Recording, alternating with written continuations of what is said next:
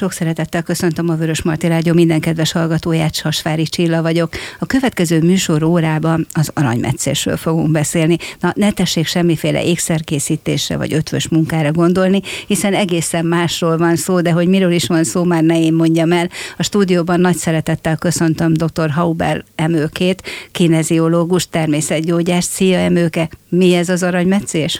Szerbusz Csilla, üdvözlöm a hallgatókat.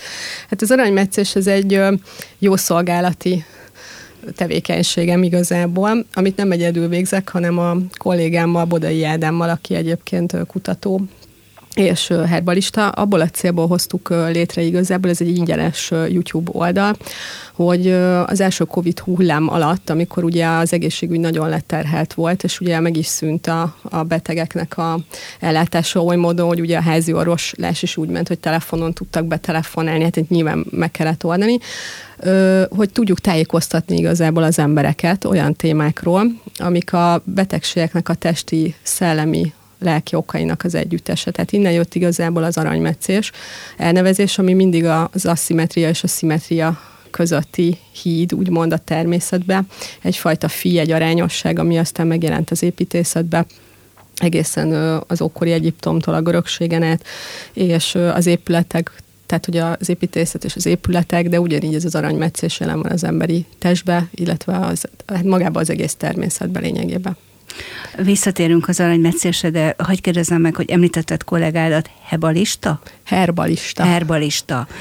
Innentől már jobban értem, hogy körülbelül mit jelentett, tehát ő is gyógynövényekkel foglalkozik? Hát így van, és ugye kutató, tehát agrármérnök, és ő egy teljesen másik irányból vizsgálja a makro-mikroorganizmusokat, és ilyen értelemben ő neki ez a kutatói oldala, amit az elmúlt 30 évét ugye arra szentelte, hogy ezzel foglalkozott, számos szabadalom ö, tulajdonosa egyébként, és ennek kapcsán kezdtünk el egy közös munkát, és én abban azt vállaltam, hogy amit én természetgyógyászként megtanultam, amire ő kutatóként rájött, és ami jelenleg egyébként a szakirodalomba akár ö, Amerikától Anglián át ö, elérhető, azt ö, mi átfordítjuk, megnézzük, és akkor tudományosan megpróbáljuk összefésülni, hogy az emberek tudják, hogy jelenleg hol tart a tudomány, hogy milyen ö, jogai vannak igazából, a betegellátás során, de milyen kötelezettségek is vannak ebből kifolyólag. Tehát ezt próbáltuk, hogy egy kicsit eloszlassuk azt a tévhitet, amit egyébként tudod, te is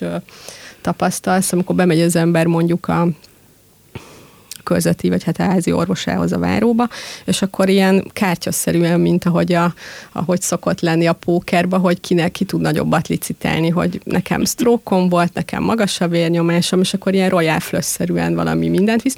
Csak ugye az a baj, hogy nem igazán tudatosak arról, hogy mi van e mögött, és olyan jó lenne, hogyha el lehetne menni, annyi korszerű szűrővizsgálat van, tehát a prevenció irányába, és azért, azért is csináltuk ezt, hogy tudják az emberek, hogy mikor, milyen értékeket lehet a vérből, milyen vizsgálatokra lehet és van szükség igazából. Bizony tényleg van ilyen, és nagyon sok a hipohonder is manapság, aki úgy mondja, kitalálja magának a betegségét, és ennek köszönhetően az ember tényleg rosszul van, vagy tényleg valami gondja van, akkor nem hiszik el neki, ami, ami a másik kellemetlen velejárója ennek a dolognak. Hogy lehet ezt elkezdeni? Tehát mi volt az első, amit, amit elkészítettetek videóban? Az első videó az pont a bőjt, tehát a felkészülés a karácsonyra, és a szellemi-lelki bőjt, és a megtisztulás, hogy amire elérkezik a sötétség. Mert hogy összekezdtétek akkor ezt igen, igen, igen, igen, igen, és amire elérkezik a fény, akkor hogyan viszonyuljunk ehhez. És akkor ennek kapcsán próbáltuk eloszlatni azt a téfitet, hogy a bőjt az, amikor igazából nem ráksz semmit. Tehát egy bőjt az végezhető egészségügyi okból, spirituális okból, de három napnál tovább csak orvosi utánkövetéssel.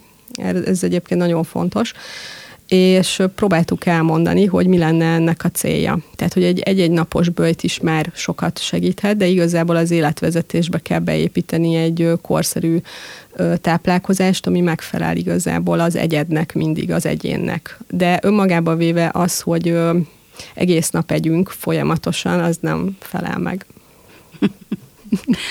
A bőti időszakban legalábbis semmiképpen. Hát egyik időszakban sem. Egyébként mennyire tartod egészségesnek a bőjtölést? Hát én azt gondolom, hogy inkább az időszakos bőjtök azok jobbak, tehát hogy hagyni kell kipihentetni az emésztőszervrendszert, ugye erre számos kutatás volt, tehát ez körülbelül egy olyan 14-15 óra az, ami alatt a bérrendszer tud regenerálódni. Tehát ez azt jelenti, hogy gyakorlatilag ha mondjuk délután 5 utántól reggel hétig valaki nem eszik, akkor ez egy nagyon jó időszak arra, hogy a salakanyagok és egyebek megfelelően tudjanak majd távozni, és hogy kipihenje magát az emésztőszervrendszer. Ez ugye akkor nem igazán kivitelezhető jól, hogyha valakinek például inzulin rezisztenciája van, és ugye gyógyszeres kezelés van, tehát ezt mindig egyedileg kell megnézni, de még mondjuk ez a leghumánusabb és a legegyszerűbb. A lébőjtök azok önmagában mindig feltételeznék azt, hogy egy pihentetett állapotban van a személy. Ez annyiban nem jó, hogyha dolgozni járunk, és mondjuk három napja már nem eszünk semmit, és utána ráborítjuk a főnökre az asztalt, meg a gyerek fejét leharapjuk. Tehát én ezt nem nagyon szoktam pártolni egy ilyen egynapos böjt az jó lehet, de én szerintem az a racionálisabb, amit a világvallások is pedzegettek, hogy ugye a bőjti időszak mondjuk háromnál többször nem eszik senki, vagy csak egyszer, és egyébként iszik. Tehát valami, ugye, amit mondtam, hogy a bőjtnél elméletileg nem lehet rágás és szilárd tápanyag, tehát szó szerint ez lenne a cél de nyilván azért, tehát egyedileg azért arra figyelemmel kell lenni, hogy ő mást is csinál aznap. Tehát végez egy szellemi, fizikai tevékenységet is. Kíváncsi vagyok a lelki hatására, már csak azért is, mert én csináltam többfélét, tehát hosszú ideig csináltam azt, hogy hetente volt egy bőjtnapom. Aztán mm, csináltam azt is, biztos ismered, ezek az ötnapos bőjtök, ami hát nem teljes nem ásványvizen él az ember öt napig, de mégiscsak bőjtnek számít. Aztán van egy olyan fajta bőjt, ami a, a juharszirup Ó, igen. Keresztül, én igen. azt is csináltam. A csúcs bőjt időszakom 15 nap volt, amikor már hozzá voltam szokva. Nyilván nem lehet egyik napról a másikra, mert annak idején nekem a bőjtöt is mindig elő kellett készíteni, tehát úgy fokozatosan mentem át a bőjt történetbe. Megcsináltam a 15 napot, nem voltam ideges, talán azért, mert már addigra megszoktam ezt a bőjtös jelenséget. Én repültem tehát én gyakorlatilag nem ideges voltam, hanem minél tovább bírtam, annál, annál jobban éreztem magam, és, és egyszerűen talán örültem neki, hogy képes vagyok rá, vagy én nem is tudom, de milyen hatással kell lenni a, szer, a lelkünkre a bőjtnek? Mindenképpen ez egy megkönnyebbítő dolog, de ugye jó is összekötni az elején tudatosan. Tehát, hogy én szeretném megszabadítani a szervezetemet ugye a salakanyagoktól. Tehát ugye van egy erős májtisztítás, vese, méregtelenítés, nyirokrendszernek ugye a tisztítása, ezért amikor a mozgás azért az nagyon fontos része nyilván a bőjtnek, vagy akkor mondjuk mindenképpen hatékonyabb, hogy jó levegőn vagyunk, mozgunk. Szellemileg azt mondanám, hogy egy felfrissülés, tehát hogyha kikerül ez a rengeteg méreganyag, ugye mindenképpen sokkal jobban, tudatosabban fogunk tudni gondolkodni, gyorsabb lesz a reakcióidő. Ahogy mondod, egyébként ez egy nagyon jó tréning az embernek, hogy mire képes, hogy egy önlegyőzés, ahogy Szent Ágoston is mondta, amikor megmászunk egy hegyet, tehát hogy magunkba zajlik a folyamat, mélyebben ráláthatunk például dolgokra, van idő elgondolkozni, tehát mindenképpen van egy óriási tisztító hatása. Azt szeretném elmondani, hogy ugye egy, egy nap egy embernek olyan 60-70 ezer gondolata van hát most gondoljunk bele, az rengeteg. Ebből egyébként Dispenza hívta fel arra a figyelmet, hogy sajnálatos módon viszont a legtöbbet a tegnapi napból merítjük, tehát 90%-ban mindig ugyanazokon a dolgokon gondolkozunk. Most a bőti időszakot föl lehetne használni arra, hogy ne ezeken a múltbeli már, már nagyon rágott dolgokon gondolkozunk, hanem egy, menjünk egy picit mélyebbre, tehát legyen ebbe egy szintugrás, és próbáljuk meg ezt az önismeretet tényleg elindítani. Tehát azt, hogy én hol tartok az életemben, hova jutottam, mit tettem le eddig, miben valósultam meg, mi lehet annak vajon az oka, hogy egy ekkora nem biztos, hogy egyébként túlsúlyosnak kell lenni például ahhoz, hogy az ember böjtöljön, hanem hogy mi lehet az oka annak, hogy, hogy ennyi méreganyagot halmoztam fel a szervezetembe. Mi az, ami, ami egy lelkileg számomra egy megterhelő időszak volt, akkor is nagyon jó például, akkor is nagyon hasznos lehet egy bőjt, hogyha életmódot váltunk, ha elköltözünk például egy másik országba. Tehát, hogy egy, és ezekből jönnek bizonyos terheltségek, ilyen esetekben mindig nagyon jó.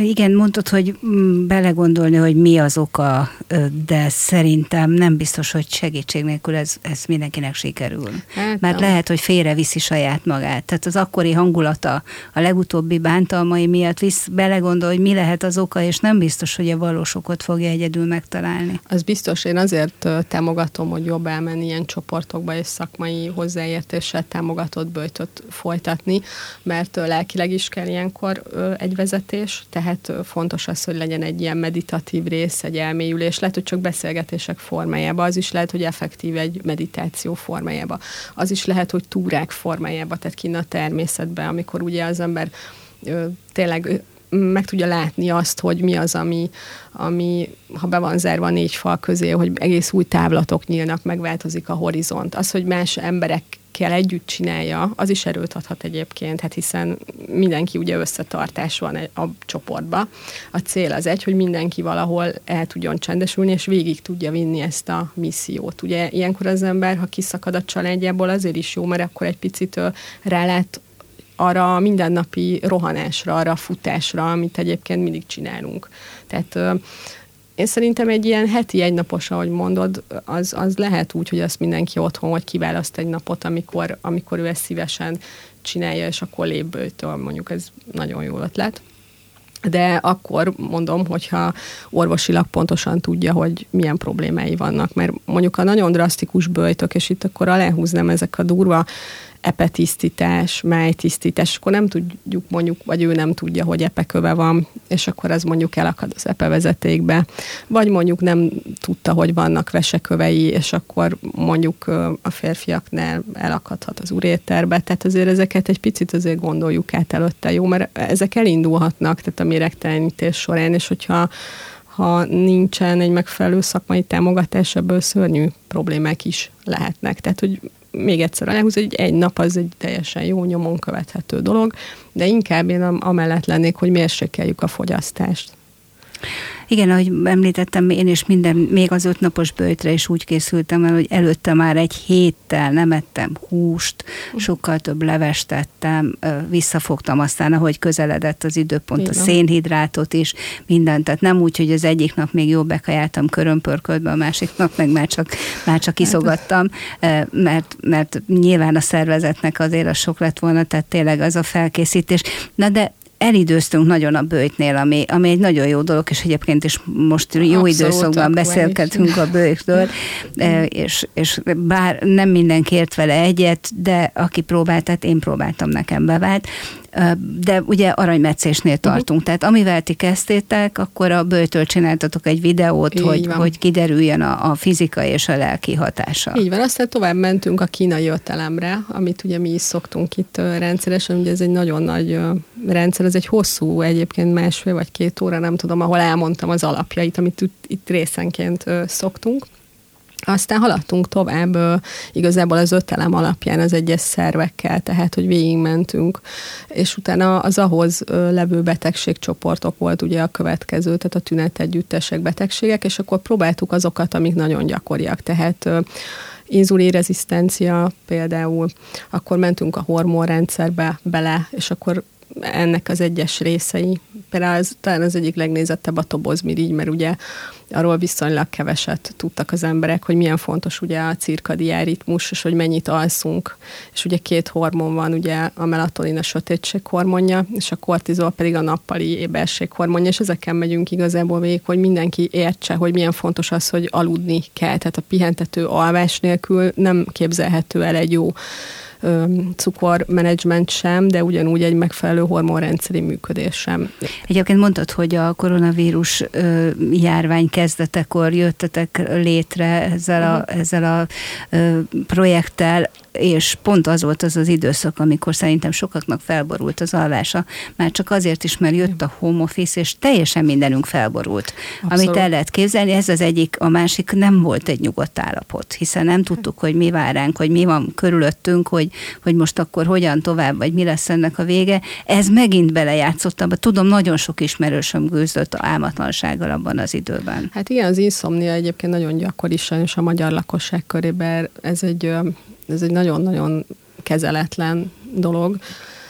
Igen, azért is próbáltuk egyébként, hogy ugye mindenki ugye nagyon rátapadt az 5G-re, mert ugye otthon volt, és ugye eleve a home office-ba dolgozik, hát akkor most még elolvasom ezt-azt, és akkor gondoltuk, hogy legyen már valami tudományos alapokon nyugvó dolog, amit meg lehet nézni, és amiben bele lehet kapaszkodni. Mert ugye mindenki félteleve. Ugye nagyon kiszámíthatatlan volt minden, ugye nem tudtak elmenni a házi orvosukhoz, ami ugye még ö, inkább ö, felkorbácsolta a dolgokat. Ugye senki nem tudta, hogy ő most tényleg csak megfázott, vagy koronavírusa van, nem tudott elmenni, meglátogatni a szüleit, tehát szóval nagyon nehéz volt ez a helyzet és gondoltuk, hogy akkor azokat legalább, hogy legyen valami szakmailag egy olyan dolog, amiben bele lehet igazából kapaszkodni ö, igazából minden szinten. Tehát, hogy végighallgatja ezek ilyen sokrétű előadások, tehát végigmegyünk egy kicsit a filozófiai háttéren, hogy a pszichoszomatikus okokon, azon, hogy tényleg milyen orvosi vizsgálatok kellenek, és nagyon-nagyon pozitív olyan szempontból, hogy, hogy tényleg most már hozzám is jönnek a kliensek, és akkor úgy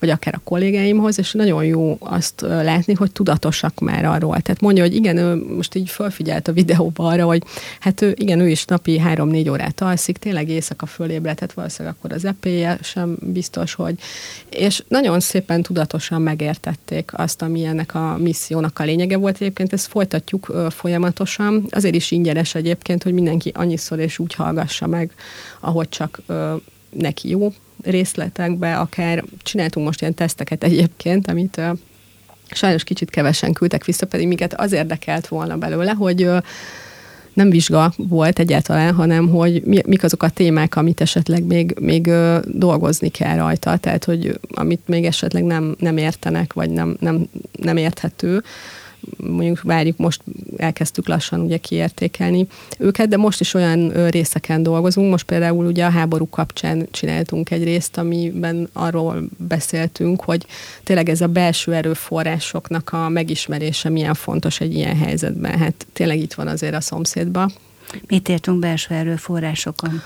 Hát, hogy ugye mindig a háborúban ugye nincsenek Hát ugye azt lehet mondani, hogy úgy van meghatározva, hogy mindig van egy győztes, meg egy vesztes, de csak vesztesei vannak. Tehát, hogyha lelkileg bele gondolunk, ez mindig így ö, volt. És ilyenkor az nagyon fontos, hogy az ember szilárd tudjon maradni, tehát, hogy maradjon egy emberi tartása, tehát, hogy a félelem ne késztesse olyan cselekvésekre, amiket egyébként meg, tehát meggondolatlan cselekvésekre, tehát hogy szilárdan állni a szükség idején, ezt ö, tudom mondani. És itt jön az a belső erőforrás, hogy hogyan tudom magamban a nyugalmat megteremteni, hogy logikus és jó döntéseket tudjak hozni, hogyha tényleg szükséges. És ehhez viszont nagyon kell az, hogy, hogy én meg tudjak nyugodni, le tudjam csendesíteni az elmémet, hogy ne kattogjak óra 24-be azon, mert attól még muszáj végezni az életemet. Tehát ez, ez szörnyű, de, de ettől függetlenül el kell tudni függetleníteni egy picit magamat, és objektíven azt látni, hogy igen, nyilván ennek lesznek gazdasági, emberi, erkölcsi, tehát minden jellegű hatása meg lesz ránk, de nem szabad pánikba esni, mert ugye a pánik az a legrosszabb dolog, ami majd, hogyha cselekvésre kerülne a sor, akkor nem fog menni, azon kívül, hogy a mellékvesét is terheli, tehát egy folyamatos stressz állapot, az ki fogja fárasztani a mellékvesét. És próbáltuk ott az előadáson azt elmondani, hogy amikor az ember egy ilyen ö, helyzetben van, akkor ez egy folyamatos stresszt jelent az emberi szervezet, egy plusz stressz a minden mellett, és hogy hogyan lehet egy picit belül lecsendesíteni az elmét, és hogyan tudja az ember a saját ö, akaraterejét és a tiszta gondolkodását megőrizni egy ö, ilyen helyzetben, mert ugye ez nagyon-nagyon fontos. És hogyan tudja?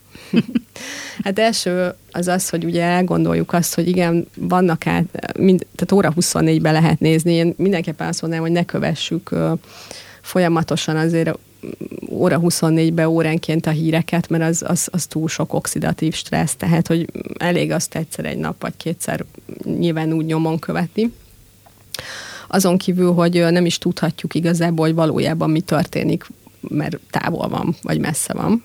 Tehát először azt kell az embernek tudatosítani, hogy mindenkinek vannak reinkarnációs háborús emlékei a családjába, és ezért is félünk ennyire ettől, mert, mert az ember pillanatok alatt mindent elveszíthet. Tehát itt az a, azt kell valahogy megérteni, hogy ez sajnos így is úgy is bekövetkezhet. Ilyen már volt a világtörténelem, hogy mindent elvesztettünk, és újra kell kezdeni.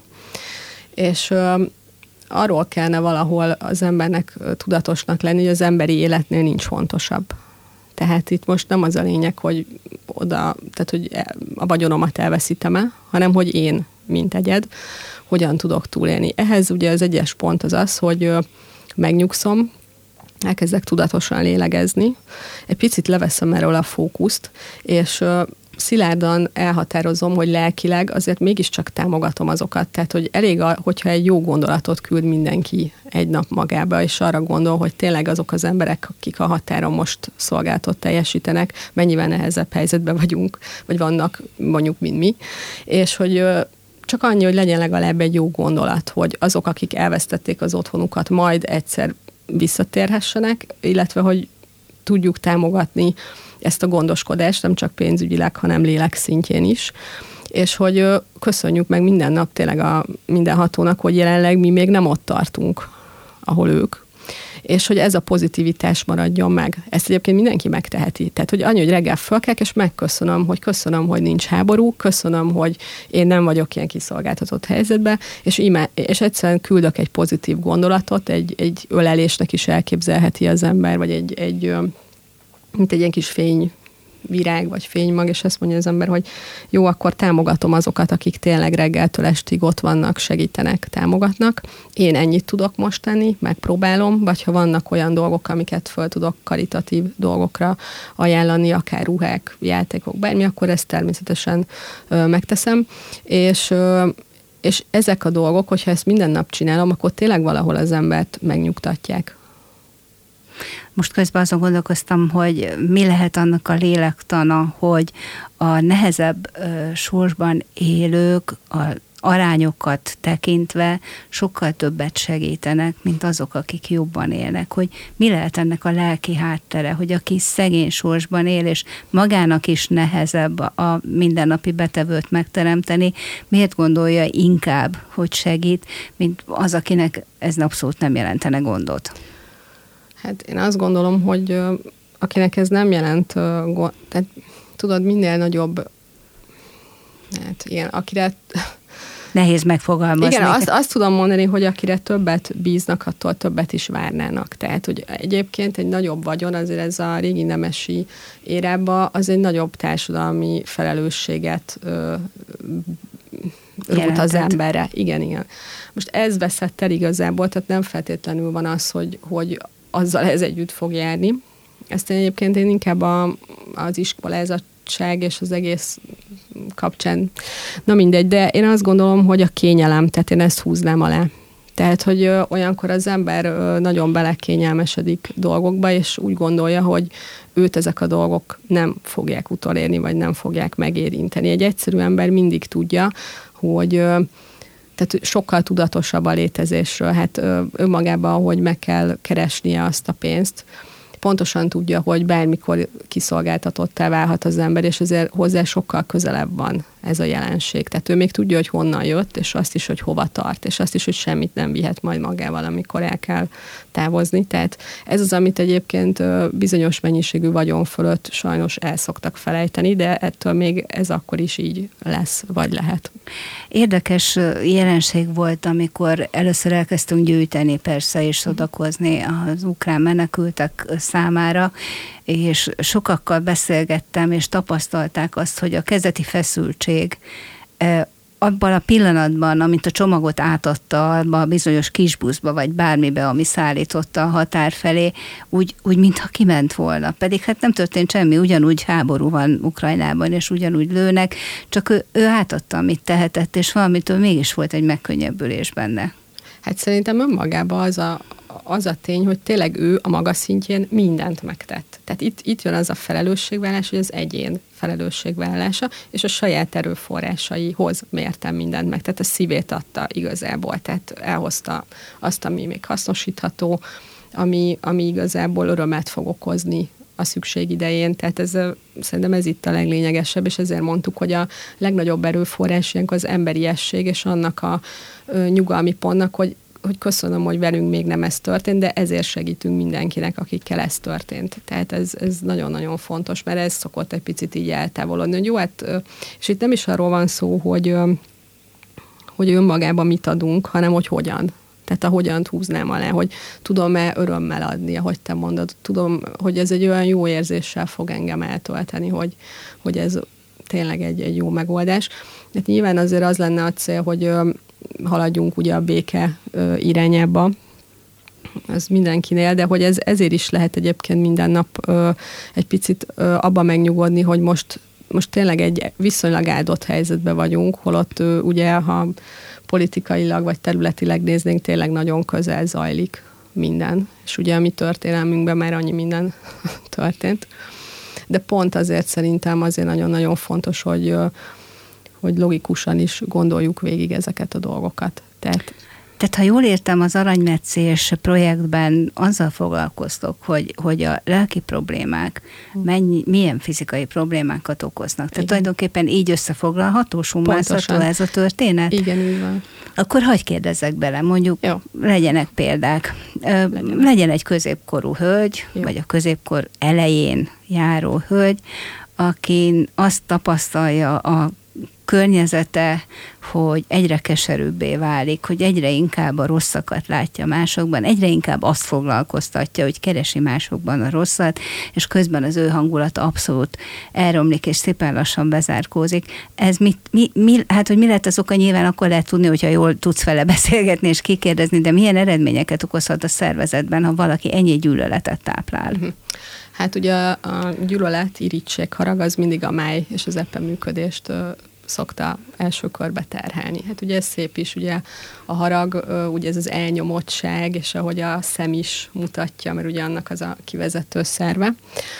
Ugye ez egy nagyon erős energia, elsősorban szokta első körbe terhelni, de ennek aztán ugye lesznek problémái, mert ugye a máj hát ugye a, a cukorbontás és egyebek kapcsán ugye megint meg fogja mutatni, tehát itt majd akkor meg kell nézni, hogy kialakult-e már a cukorbetegségnek bármelyik változata, van-e esetleg a háttérben egy folyamatos gyulladáskeltő inzulin rezisztencia, akkor természetesen ez a hormonrendszert is érinteni fogja, mert így a vérösszetétele megváltozik, akkor nyilvánvalóan az egyes hormonszervek, és hogy hogy jutnak el a célhormonok majd arra az adott területre, az problémás lesz egyébként ilyenkor a leggyakrabban társuló probléma általában egy pajzsmirigy alul működés, vagy egy túlműködés, vagy egy hasimotó, ugye nyilván. Ugye a kommunikáció itt azért érintett, mert hogyha én dühös vagyok, és elnyomom magam, és mondod, hogy befele van egy keserűség, az biztos, hogy fogja érinteni a pajzsmirigyet. Ugye ez csinál egy állandó olyat, hogy, hogy befele mindig ugyanazon ö, pörgetem és ugye minél több emberrel szemben nem vagyok megbocsátó, annál jobban el fogom saját magamat is mérgezni, tehát meg fog jelenni egy autóimmun folyamat, és akkor nagyon szépen lehet, hogy jön majd ez a puffadás, stb. kialakul egy áteresztő bélszindróma, mert nem tudom átengedni magamon azt, ami számomra jó. Tehát mindig egy ilyen elmérgező gondolati sorban vagyok, és akkor az emberi szervezet ezt ugyanúgy le fogja játszani, és akkor jönnek a puffadások, hasmenés, székrekedés, stb. visszatartás, egyebek, miközben az lenne a cél, hogy azt megértsük, hogy és akkor itt jön a lelki része, hogy nincs jogom ítélkezni senki fölött. Tehát az ember egy olyan bonyolult lény, tehát, mind, tehát nem csak a 30 ezer milliárd sejt testi szintjén, tehát alig vagyunk tudatosak arról, hogy mennyire csodálatos ez a működés, hanem lelki szinten. És hát az, hogy ő milyen mintákat hozott, egyébként nagyon gyakori, és ezt a családállításokon látjuk, hogy ezek generációs minták, hogy nem tud valaki valakinek megbocsátani, és egyébként ilyen ítélkező típus. De ezek az ítészek, ez mindig egy ilyen keserű dolog, mert ami a te számodra az igazság, az a másik számára egyáltalán nem biztos, hogy ugyanaz. Hát Mit értesz azon, hogy generációs, tehát örökletes? Hát azt értem, hogy ezt, igen, igen, igen, igen, hogy mintákat látunk, követőek vagyunk, ugye a személyiségünk úgy épül föl. És ez általában ez a fajta ítélkezés, ez valamelyik ágon megjelenik a családba, és eltanulom, mint magatartást, mert látom. Nagyon nehéz róla leszokni, ezt tudom mondani, de meg, meg lehet próbálni. Tehát azt kell valahol ilyenkor elgondolni, hogy én sem mondhatok olyat, amit nem szeretném, ha rólam mondanának. Tehát meg kell valahogy fordítani ezt az állítást, és akkor azt az már egy kicsit közelebb fog vinni a valósághoz. Tehát ugye ne ítélj, hogy ne ítéltes, tehát vannak ilyen jó mondások. Mindenvelet én úgy látom, hogy az ilyen ember retteltesen boldogtalan. Persze, hát attól válik boldogtalan, hogy az egész napját boldogtalan gondolatokkal tölti meg. Hát mennyivel szebb lenne azt mondani, hogy jó, ezt elengedem, úgyse tud, egyébként nem is tud rajta változtatni, tehát itt a legszörnyebb a te, egyébként ezért alakul ki ez a depresszív dolog, mert olyan tehát nem tud rajta változtatni, és ez egy tehetetlenséget Sőt, tehát én úgy gondolom, hogyha mások ö, problémáival foglalkozik, és mások életében néz bele, Igen. ami ezt tulajdonképpen köze sincs, csak Igen. olyan jó rajta utálkozni, az nincs is mit változtasson rajta, tehát nincs, nincs, hát ebből jön nincs a te... vele dolga. Így van, pontosan, de ebből jön a tehetetlenség, amit te is mondasz, és hogy mások dolgát egyébként végezni veszélyes.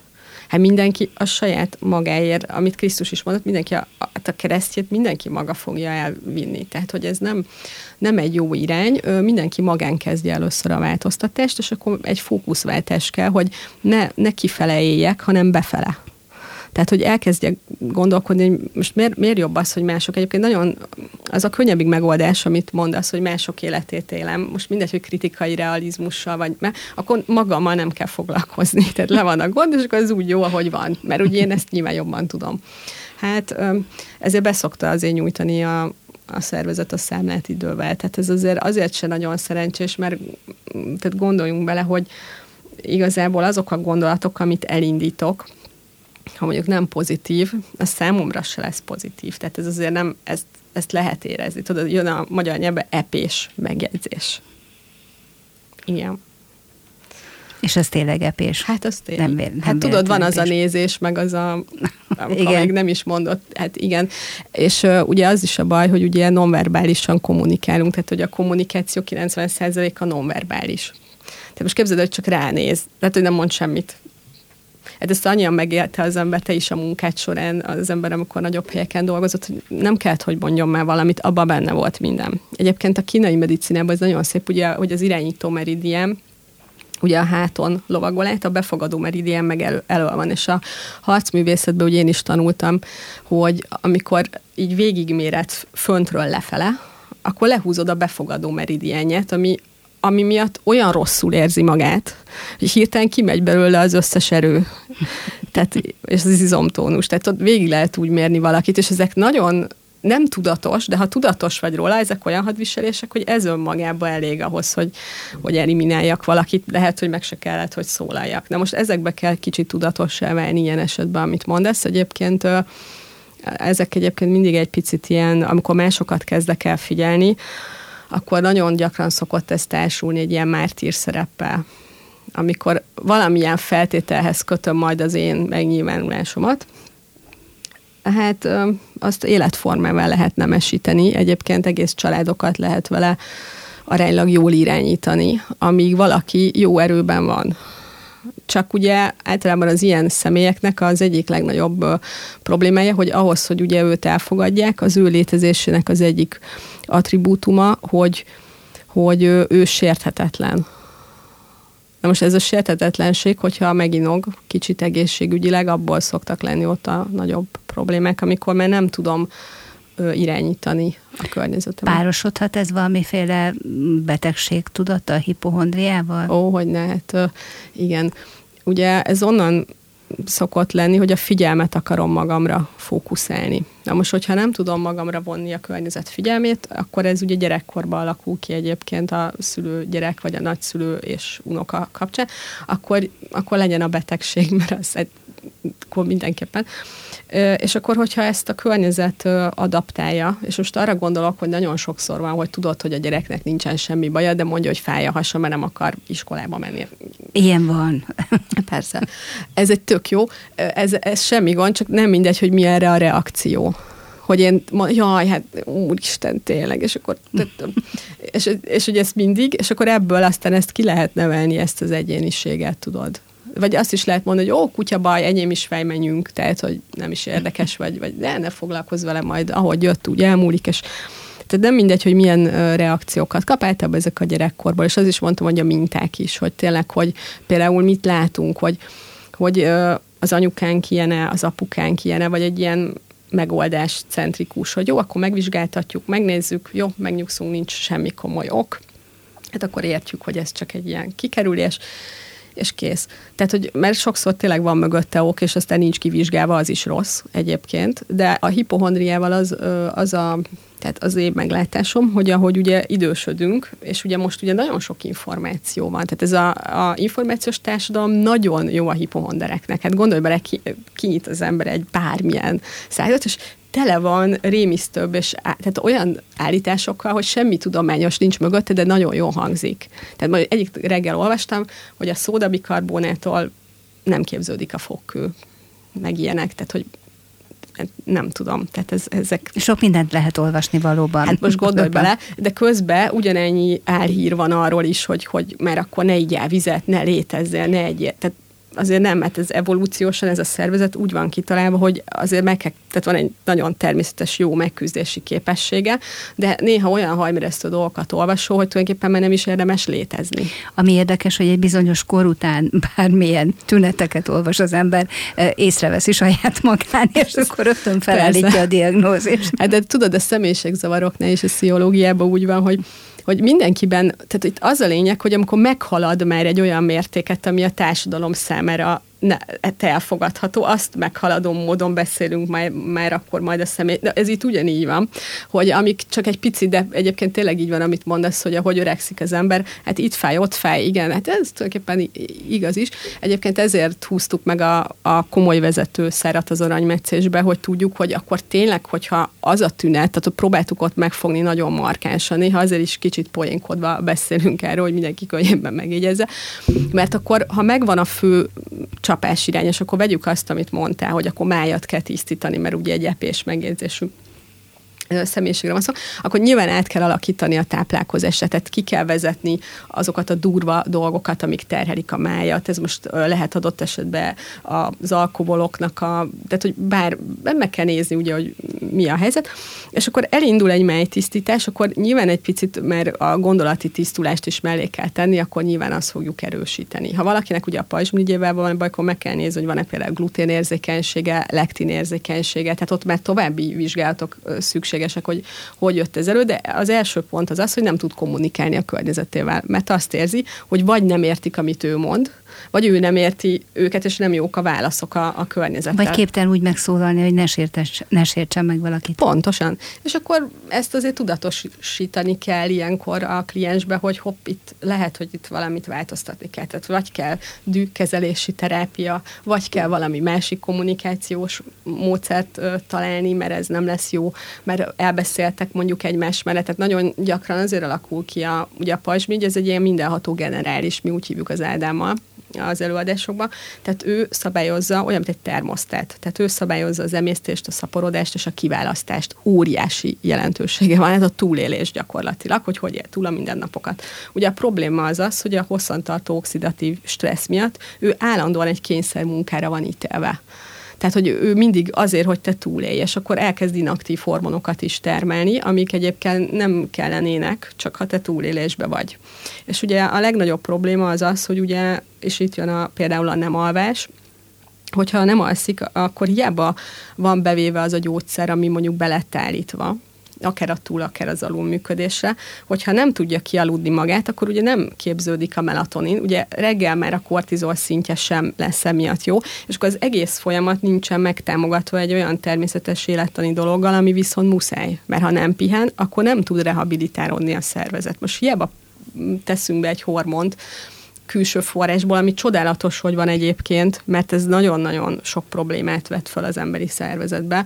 Tehát akár a korai változókortól kezdve rengeteg mindent, tehát ezt tudjuk. De hogy pont ezért, hogy értsük meg, hogy azért ahhoz képest, tehát hogy többet kell aludnom, többet kell mozognom, meg kell változtatnom a táplálkozásomat, de a gondolkozásomat is. Tehát, hogyha én, egy, én nem tudok mondjuk be, semmit megbeszélni mondjuk a gyerekemmel, és ez okoz nálam egy problémát, akkor el kell menni családterápiára, és le kell ülni, és kérni kell segítséget, hogy hogy, hogy, hogy lehet ezt áthidalni. Mert amíg az a szituáció ott van, igazából nem lesz hatékony az egész. Mert újra és újra el, elindítja ugyanazt a védelmi processzt majd a szervezet, és akkor ugyanazokat a tüneteket lehet, hogy a gyógyszerszedés mellett is érezni fogom egyébként, mert ugye ne, nincs megoldva. Tehát ha valaki ilyen helyzetben van, először is fel kell ismernie magán, hogy ő ilyen helyzetben hát, van, igen. és ez nem normális helyzet, hogy, hogy, hogy mindenfelé csak a rosszat látja, uh-huh. és saját dolgaival szemben pedig nem uh-huh. szembesül. Úgyhogy, és hogyha már ez megvan, akkor már mindez elindulhat, és ez, talán ez a legnehezebb lépés. És hát a kör, körülötte élők, akik ugyanúgy megszenvedik ezt a történetet, hát nehezen tudnak segíteni. Hát ez hát nagyon nehéz. rossz egyébként, szerintem ezt te is tapasztaltad, borzasztó nehéz nézni, amikor valaki hát így halad a végzete felé, úgy mondom. És ugye azt szeretném elmondani így egy picit, hogy, hogy az nagyon-nagyon fontos, hogy, hogy a gondolat szüli a cselekvést, tehát a tetteket. A tettek fogják kialakítani azt, hogy milyen lesz a jellemünk, tehát hogy hogyan fogunk megnyilvánulni, hogyan van a mi lenyomatunk a külvilágba. Ezek formálják igazából meg a sorsunkat. Tehát, tehát ez a gondolat, tett, cselekedet, jellem, sors, ez sajnos összefügg. És ezért nagyon-nagyon fontos, hogy tényleg mire ruházok be, hogy milyen gondolatokat táplálok magamba szeretettel. Le kell egy kicsit azt a csapongást, az nagyon nem jó, ugye, nagyon, amit mondtam, ez a 60-70 ezer gondolat, a legnagyobb probléma az az, hogy ha engem kérdezel minden betegség mögött, hogy nem vagyunk jelen a pillanatba, amit a Csíkszentmihály is írt a flóba, hogy ha én bármit csinálok, de azt a teljes jelenléttel és örömmel teszem, akkor ezeknek nincs értelme.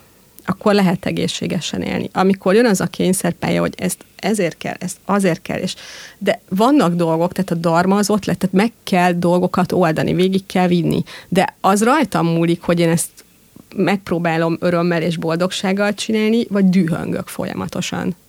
Mert azzal a szervezet nem tud mit csinálni. Tehát tényleg föl lehet kelni úgy is, hogy hát igen, rossz, hogy ilyen korán kell kelnem, de hát legalább látok egy nagyon szép napfelkeltét most mondjuk egy példa, és akkor kinézek az ablakon, és megcsodálom, és azt mondom, hogy na, hát jó, akkor nem is baj, megyünk tovább. És hát gondoljunk bele, hogy ezért azok az emberek, akik mondjuk életmentéssel foglalkoznak, és mondjuk már három napja nem aludtak, és nem voltak otthon, nem te, hát az csak úgy lehet, hogy van egy olyan belső erőforrásuk, ami azt mondja, hogy, hogy nem baj, szuper, majd én is kialszom magam, de ugyanakkor a figyelemmel fordulok tehát az iránt, aki kiszolgáltatott, ez csak úgy lehet, hogy ő meggyőzi magát, és azt mondja, hogy nem, megyünk, és csináljuk. Mert, és az jó ked, tehát hogy megpróbálja jó kedvel, legalábbis félretéve a saját maga önös érdekeit ö, csinálni, különben ezek a dolgok egyáltalán nem működnének. De ezt picinként kell kezdeni. Hát te is ilyen vagy, reggeltől estig itt vagy a közszolgálat érdekében, és ö, jó kedvel teszed. És ez egy nagyon szép végszó volt. Nagyon szépen köszönöm dr. Hauber Emőkének a mai beszélgetést, és a hallgatóknak is a figyelmet. További kellemes rádiózást kívánok, viszont hallásra!